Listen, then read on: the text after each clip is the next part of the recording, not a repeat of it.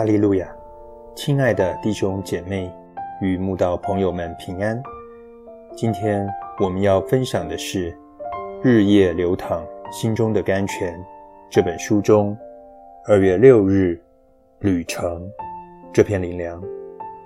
本篇背诵金句：箴言十六章九节，人心筹算自己的道路。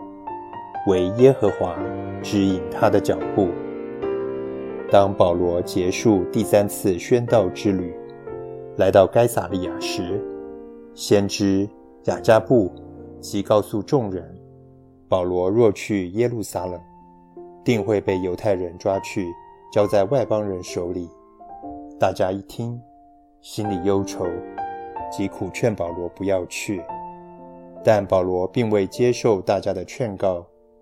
因他为主做工，心中急迫，又毫无所惧，也就定义往耶路撒冷去。众人明白保罗心意已决，只好不再劝他，只愿主的旨意成就，并让保罗踏上耶路撒冷之旅。有谁知道此后保罗会被囚禁，还一路受审，并上告到罗马皇帝？该撒那里，眼看这必是一段苦难危险的旅程，没想到这却是神为保罗这一生所安排最特别、最美好的宣道旅程。无论他是在预置他于死、混乱叫嚣的耶路撒冷人中，或在最有权势的撒都该人与法利赛人眼前，或在贪财无耻、想要收受贿赂的巡抚。菲利斯面前，亦或在接任的巡抚菲斯都眼前，或在威风凛凛的亚基帕王眼前，甚至坐船要到罗马受审，就在海中遇到狂风大浪，几乎要丧命时，以致最终到达罗马后所遇到的人事物，再再都不是传福音的好时机、好环境，但他却把握机会。在他可以分诉的时候，以囚犯的身份，靠主放胆，在每一个地方为基督做了最美好、最有力的见证，不断显明基督已然复活，并在他身上改变生命的大能。